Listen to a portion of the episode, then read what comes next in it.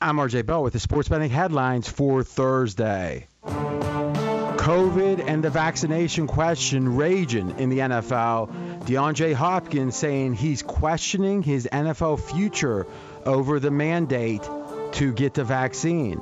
Then division rival Jalen Ramsey retweets in a mocking way. It's heating up, but this is a deeper conversation. We'll get into it. And as we mentioned in the news from FSR, Big 12 emergency meeting, Texas, Oklahoma, what does this say if they do go to the SEC? The fact that there's an emergency meeting, how big football is compared to basketball, because you know what? Kansas isn't in that offer. Here comes a 4-hour of the Vegas Truth covering all that and more. You're listening to Fox Sports Radio. This is Straight Out of Vegas. With the voice of Vegas, your host, RJ Bell. Give me a number, Bell. Give me a phone. I'm collecting numbers. More and more. Give me a number, Bell. Give me a phone. My scientists have counted. I tell you, Bell. The pregame show America has always wanted. I tell the future. I tell the future. From the Vegas Strip, here's RJ Bell. You heard it. I'm RJ, live in Las Vegas, live on a Thursday, live on 225 FSR stations across this great, great nation. Wow. It's the NBA season. Is over plus a day, and the NFL steps right in, not missing a beat. Sports bettors listen for the money. Sports fans listen to no more than their buddies. I'm the pro. He's the Joan L.A., Jonas Knox. Always good to be here, RJ. And yes, on a day in which we've got some potential major changes in the world of college football, and we got training camps starting around the NFL. What is the Vegas lead here on this Thursday? I think we start with the NFL, and we start with COVID and the vaccination, and specifically with Hopkins, because to me, this is a interesting, there's a political angle to this.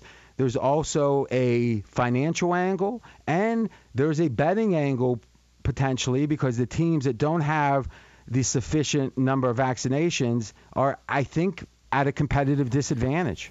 Yeah, the NFL sent a long memo out today to NFL teams. It was grabbed by NFL Network's Tom Pelissero and others in talking about their what will happen this upcoming season if an unvaccinated player tests positive for COVID, anything from a game that will not be rescheduled that will be forfeited as a loss to both teams on either side not getting paid. But they also did mention that a vaccinated player, they will work to try and figure out a way to make sure they can get these games in. But the point being, overall, they're encouraging players around the league, get vaccinated or else, and this is the latest layer on all of that. Okay, so this is the time we have to give our disclaimer, which is straight out of Vegas. It's our belief that even if you disagree with the other political side, as long as you're listening, as long as you're giving it due consideration, that's how progress is made. You can feel super adamant about something, but in a way, because you feel so adamant is why you've got to take the other side seriously, because if you don't, or when I say take them seriously, you got to give them their due, got to give them their right to have the opinion they have. You know, there's that old saying, burning the American flag is, I hate anyone that would do it, but I would die to defend his right to do it. And I'm not saying that we live in some utopia where it's like, some jingoistic idea of like, yeah, we all got equal right. Listen, if you are a big Second Amendment guy or gal, you're going to have some strong feelings about it. No doubt about it. And if it's abortion, there's a lot of hotbed issues. And to me, politically, I'm a libertarian. I mean, it really is that simple. I think stay out of people's business. If it doesn't hurt anyone else, let them have their fun, whatever it is.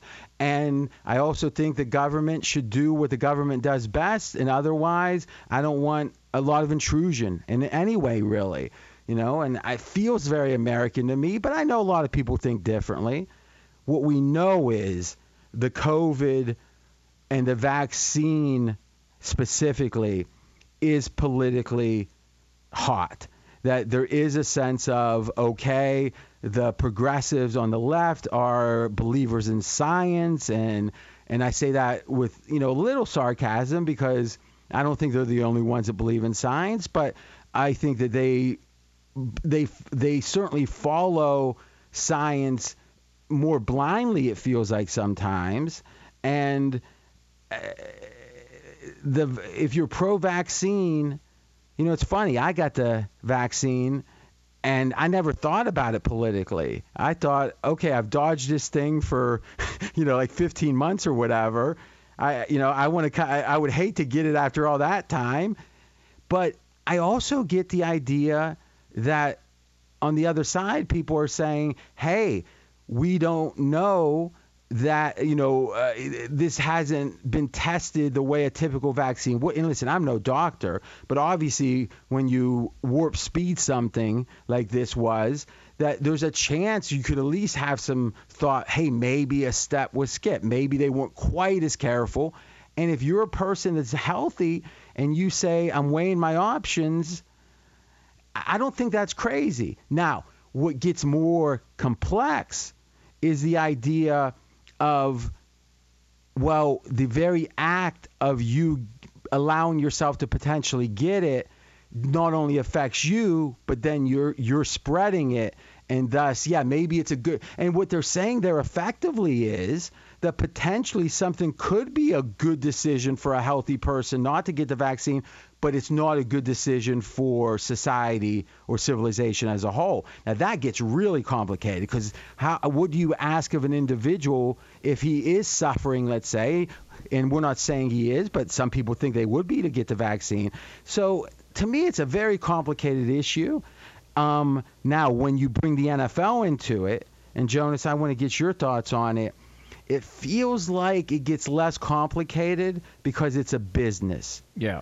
And Hopkins could very easily say, and it's funny because this isn't the side I typically take, but it does feel like Hopkins could not play this year.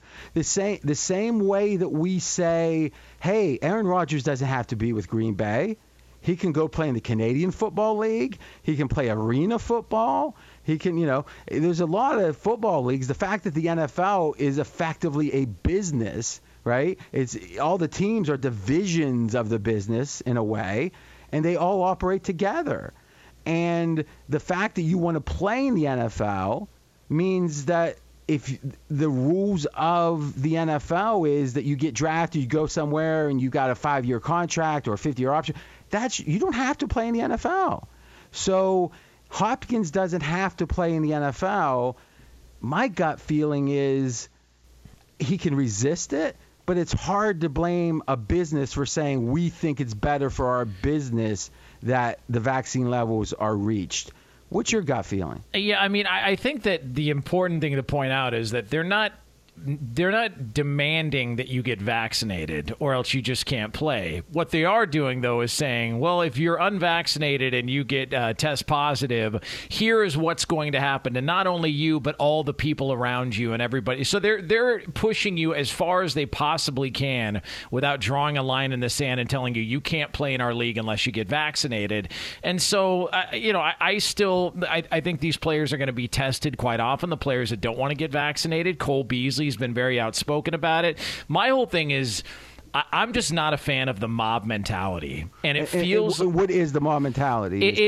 There's this push that like we've lost the ability to just agree to disagree. Like that's just not allowed anymore. And, sure. It feels like, you know, I just think we got to stop labeling people that either get vaccinated or don't get vaccinated. Like, I'm tired of hearing about people that get vaccinated and the other side. When you say label, are you saying that we shouldn't make it public, or we shouldn't have a judgment put upon it? It's a judgment more so than anything. So when somebody decides to get vaccinated, I'm tired of hearing people that are against the vaccine or don't want to get it. I'm tired of hearing them call them a sheep or weak or, yeah, you'll just do whatever they tell you. And, you know, vice versa, I'm tired tired of somebody that doesn't want to get vaccinated. I'm tired of the other side telling them they're reckless and they have a death wish and they're pro-pandemic. And it's like all these, and it's like the NFL is pushing players in this direction, and I'm just fatigued with the whole thing all the way through. Like, I just want to talk football. Like, that's it.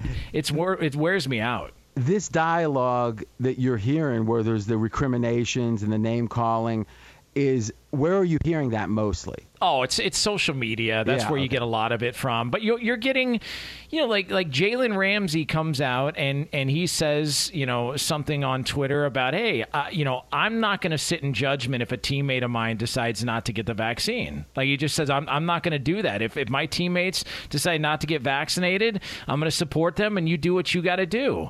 And he gets pushed back on that. And then DeAndre Hopkins makes comments, and he gets pushed back on that. And Cole Beasley makes comments, and he gets pushed back on that. It's like there's no ability for these guys to have feelings or I don't know, rights is the way you want to call it, but have an opinion of their own for whatever their personal beliefs are. And I think a lot of that stuff should be kept private. And unfortunately, this is where we're at now.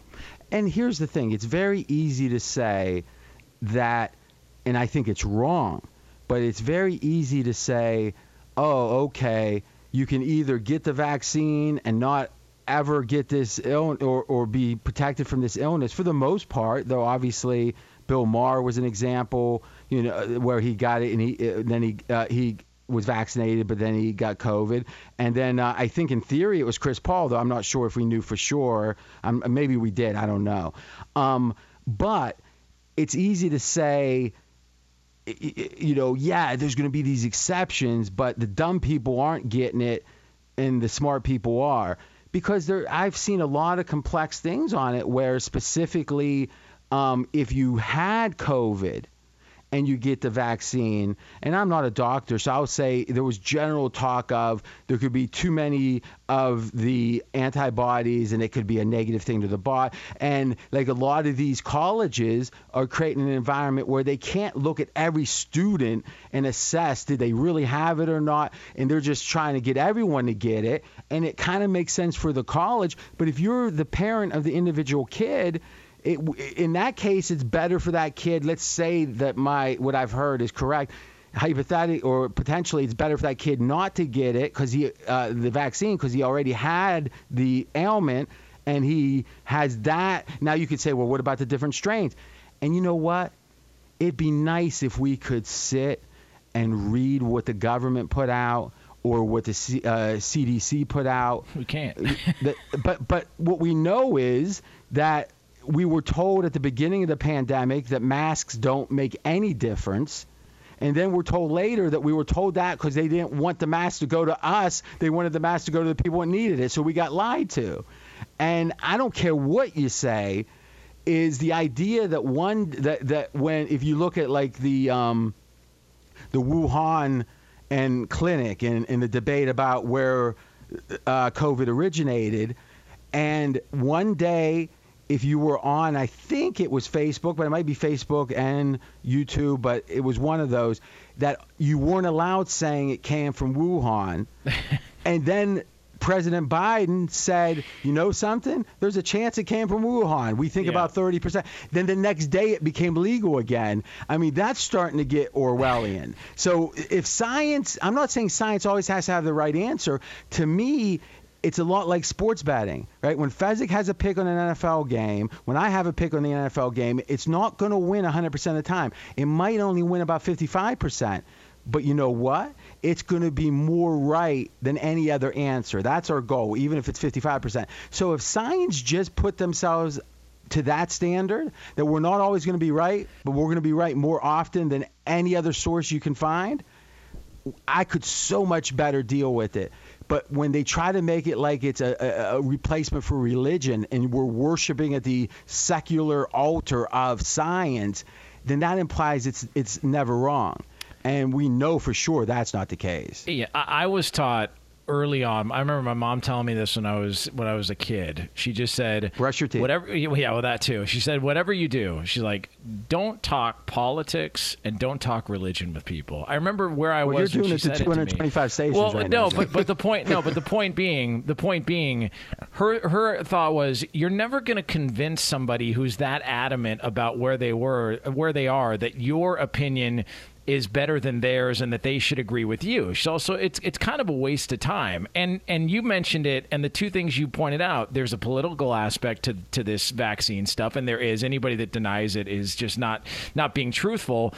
And also, like you mentioned, religion. And it feels like this is now merged into that grouping of things that people just aren't going to agree on, yet they continue to try and pound the table to make sure that their side is the right side to be on. And it feels like a waste of time. Like I don't, and I see so many people engage in it. And both sides are guilty of it. And what I would say is that for a long time, it was the religious right that was, at times in judgment. They were saying, if you do this, when you say you're going to hell, that's a pretty strong disavow, a pretty strong saying, we don't like that action. Yeah. Okay. So, which was interesting, because when Hillary Clinton said the deplorables, she also said, I think irredeemable was the other word she used, but it had a religious connotation of like, this person can't be saved effectively, which really, turns people off, because if someone can't be saved, it's like death row then, where is the most dangerous people. Why? Because they got nothing to lose, right? If you can't ever be forgiven for what you did, then why not do something just as bad tomorrow? Because you're not going to be forgiven anyway. So I think it's important that, and we see that sometimes politically, that someone says something when they're 15 or 16. It's not like stone cold racist, but it's on, it's fringy. It's a little, but then we're going to label them as racist or whatever, even though, or people that, let's say, evolve away from positions and people still want to be critical of them. But to me, the religious right on one side judging, I don't like it. But on the other side now, with progressives, if you don't pass their purity test, and McKenzie, who is a radical, I mean, I don't know how else to say it. I mean, would you agree with that? I would. All right, radical. Is on the left, there's a lot of purity tests these days. And if you even said, let's say, a good word about President Trump, oh, you were in trouble. I mean, I think both sides are in a position now that people are afraid. You hear it on both sides.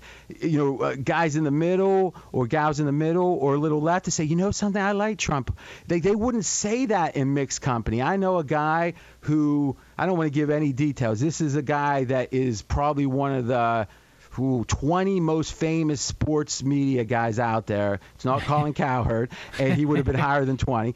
And he was, and I don't think this gives anything away. He was saying he likes Trump, and he says, I wouldn't dare say that to anybody, And we were just talking about it, and he said, so not, I guess, anyone.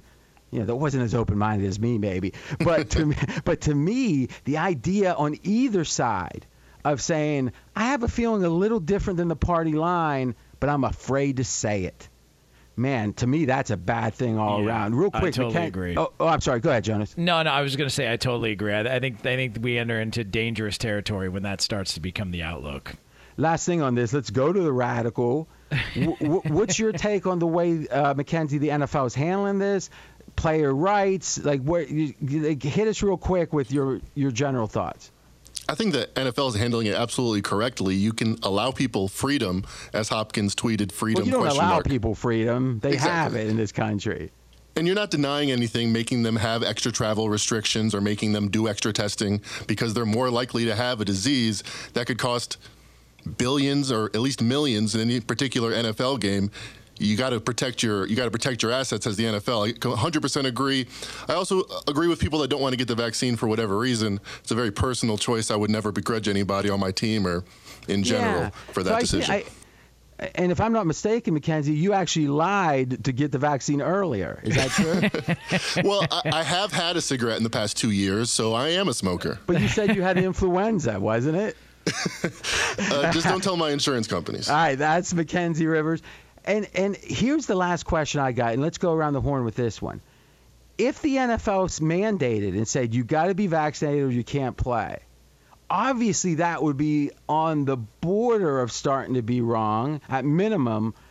But I could see it from a certain angle. As much as I'm like all about freedom, it's a business, and a business can say, if it's a protected class, you can't say, you know, no of people of this minority group or whatever can be. You can't say that, but you can say you got to wear a shirt.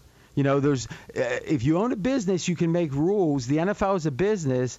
I know you wouldn't like it, Jonas, but could you see the NFL having a right to going that far? Yeah, but I also think I definitely could, and I could understand from a business standpoint why they would need to make that choice. And who knows, maybe there's an adjustment to this if they get into the season and they find themselves with, you know, more players testing positive than they realize, that then maybe they could go that direction. So I understand from a business standpoint why they would go there. I think even the NFL, for as strong as they came out today with this news about, you know, what'll happen to vaccinated and unvaccinated players if they test positive, I think even the NFL, that would be last resort for them. I think they would try and avoid that as much as possible. Real quick, McKenzie, would you support the NFL if they decided to do that? Yeah, it's absolutely under their discretion. But like Jonas just said, they're going to do everything they can, like they did last year, to reschedule these games so nobody misses any game checks. Well, thanks for repeating what Jonas said 30 seconds ago. That's McKenzie Rivers. I'm RJ Bell. Let's take our first break. It was a jumbo segment there. We're going to get into, is there any news on this emergency meeting with the Big 12, Texas and Oklahoma? Imagine that SEC conference. We'll be back in a moment. He's RJ Bell. I'm Jonas Knox. This is the pregame show you've always wanted right here on Fox Sports Radio. Straight out of Vegas!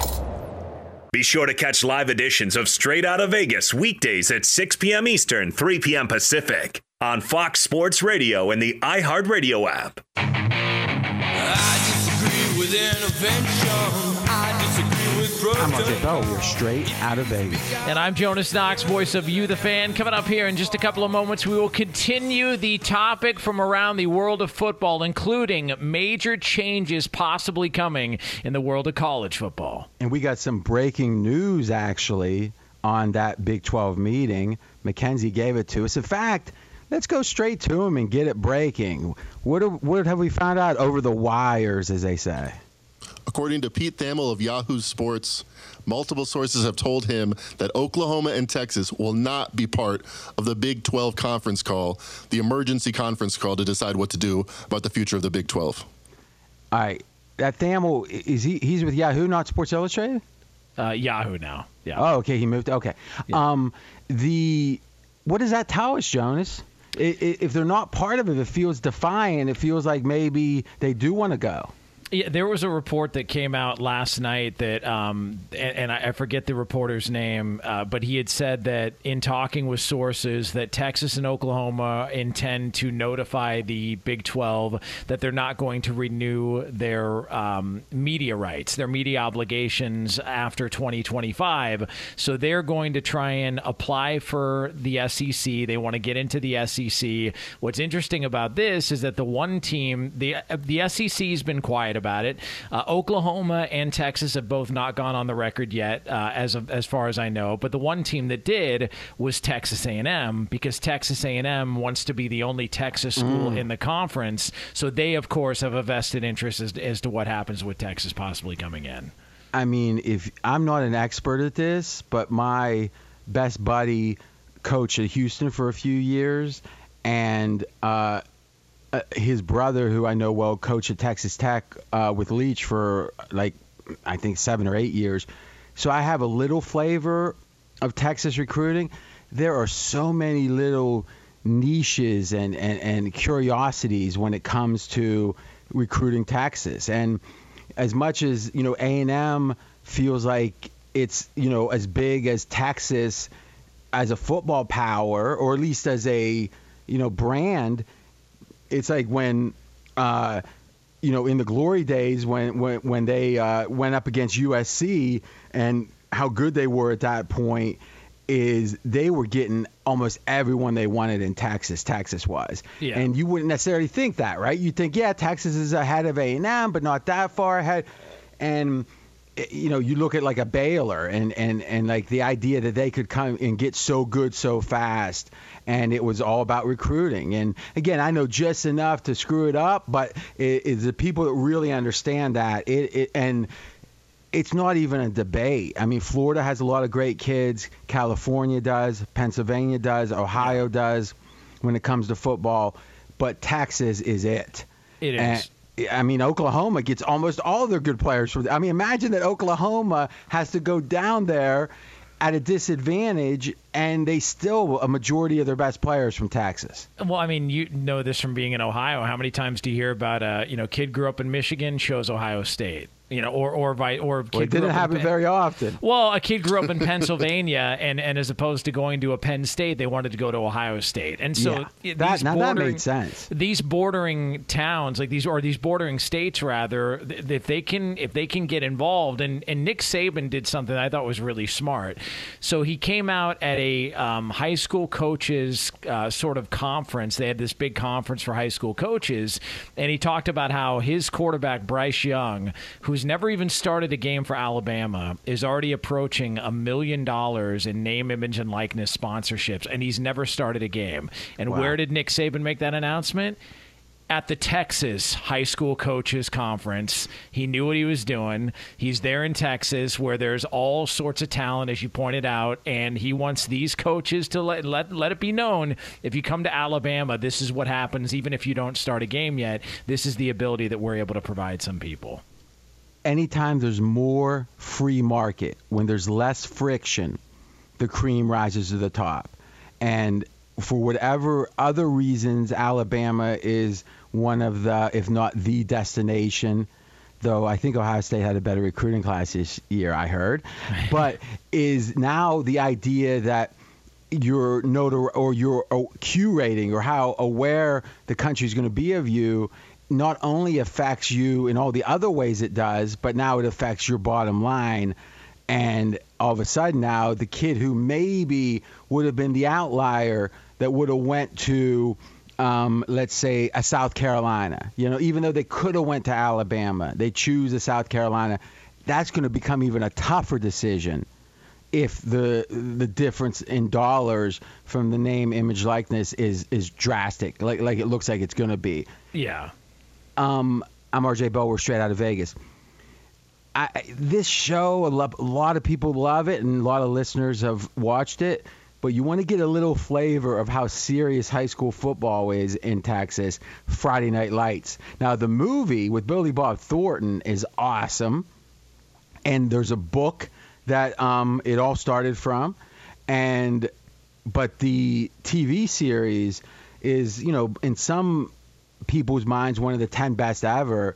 And I still remember that first episode. Have you seen it, Jonas? No, I haven't seen the TV series, but I've heard good things about it. And I love, you know, like a lot of that, like Last Chance U is about junior college football on Netflix. It's a documentary. It's fantastic. So any of those shows that sort of center around high school or JC football, I always think are a lot of fun.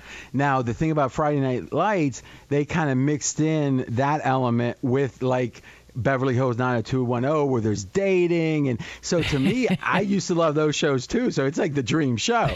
But but if you're straight football, it's got a little too much of the dating stuff, and if you're straight dating, it's got too much football. So I think that's why the show always was rated poorly. They tried to be everything to everyone, and they, you know, not became nothing to no one. But it hurt them, I think. But in the first episode, there's a town. And that's, you know, the place where, you know, the show set. And it's been this football, not a dynasty, but like one of the better towns for that. And they showed that every, like, winning state was the goal. Like, that's what mattered, winning state. And what ended up happening that first episode was everyone that had a ring at one point showed it. So, like, there's a 55-year-old guy.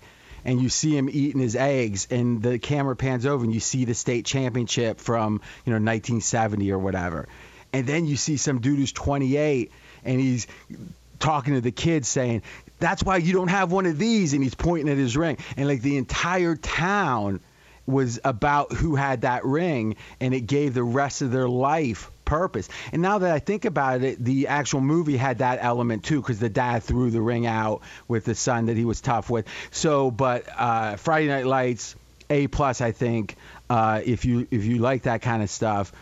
So the Big 12, if it didn't have Oklahoma and Texas, yeesh. I mean, is it like the conference Cincinnati's in? I mean, it's rough. Yeah. Texas Tech. And I was funny because I was thinking about this earlier. I don't like teams moving conferences just because traditionally you think of certain schools in certain places. Like, I still think Maryland, I think ACC. Like, that's just the way my mind works. But Maryland's in the Big Ten now. And I think, Nebraska, I think Big 12, but they're in the Big Ten now. And I just think that this is part of... we've seen schools move around, but we haven't seen schools with this much influence that could really cripple a conference. I mean, I don't know what that conference turns into if you lose Oklahoma and Texas. I mean, you'll have Oklahoma State there, and you'll have a couple other teams there that are pretty good teams, but these are really the two. It would be the equivalent would be, if in the SEC, if Alabama and LSU decided to leave. I mean, there would still be a couple of good teams, but you would look at it and go, all right, well, if we lost them, this would completely change the landscape of this entire conference. And I just wonder if this is the future of college football, that we're getting closer and closer to consolidating into super conferences, and we're going to get rid of the Power Five as we know it. I rarely disagree with Jonas, but I'm going to disagree. Be sure to catch live editions of Straight Outta Vegas weekdays at 6 p.m. Eastern, 3 p.m. Pacific. Straight Outta Vegas here on Fox Sports Radio. I'm Jonas Knox, voice of You, the Fan. He's the voice of Vegas, RJ Bell. All right, here's why I disagreed with Jonas. I think Darwinian is a phrase that, it's kind of niche. It's the rules of Darwin, right? Natural selection, wherever you're talking. So, like, hey, who gets into Harvard or Yale, McKenzie? Darwinian, right? It's survival of the fittest. To me, whenever there's a consequence if you screw up, if you don't achieve, and if you do achieve, you benefit. I like that because I think it acts as an incentive. So to me, if the SEC is running things better, and I think unequivocally they ran the pandemic year better than the other conferences, and you've got better teams there, that power should allow you to accrue more power. Get the best two, just like a company. When Apple, they'll go in and take the best three computer guys from a smaller company. You know why? Because they can. And if we aren't this way in this country, the rest of the world's going to be, so it's like kind of like there's no choice. But and if a conference like the Big 12 doesn't suck up to a Texas and Oklahoma if they're so vital, then that's going to make them start looking around, right? So imagine how bad husbands would be if a wife could never get divorced, right? In theory, there's a consequence if you act up and or act inappropriately. And to me, if the SEC's acting very effectively, efficiently, and the Big 12 isn't, there should be a consequence. What do you think, Jonas? Yeah, I mean, I understand, why you would want to reward the SEC in that regard. I'm just saying as a traditionalist. Oh, no, I agree. Sentimentally. Yeah. But I also acknowledge it's just like I didn't like, the idea of expanding from 4 playoff teams in the college football playoff. But then you start to think, all right, well, financially, it just makes so much more sense for the entire sport. So I understand why they would go that direction. And I don't know if this is imminent. If this is going to happen within the next couple of years, I think they're tied into it until 2025. But I just wonder what this now does to some of the other conferences and whether or not this will spark other schools from other conferences to want to leave whatever conference they're in to go join another super conference. Let's take our final break. And hey, here's the thing. I still have my Big 8 duffel bag. So, I mean, I'm a trick. I mean, I hear you. And I've got my WWWF T-shirt. Oh yeah, yeah. Gotcha. You didn't know? Yeah. Do you remember? Well, you were too young, but like before, I think 1981, it wasn't the WWF, it was the WWWF. Yeah, with the 3 W's, and then because of the World Wildlife Foundation, they had to go to WWE and they went from WWWF to WWF to WWE. Yeah. All right, when we come back, is the first time we're going to have it. McKenzie Rivers is giving us his NFL over-under season wins of the year when we come back. He's RJ Bell. I'm Jonas Knox. This is the pregame show you've always wanted right here on Fox Sports Radio. Straight out of Vegas! Fox Sports Radio has the best sports talk lineup in the nation. Catch all of our shows at foxsportsradio.com. And within the iHeartRadio app, search FSR to listen live.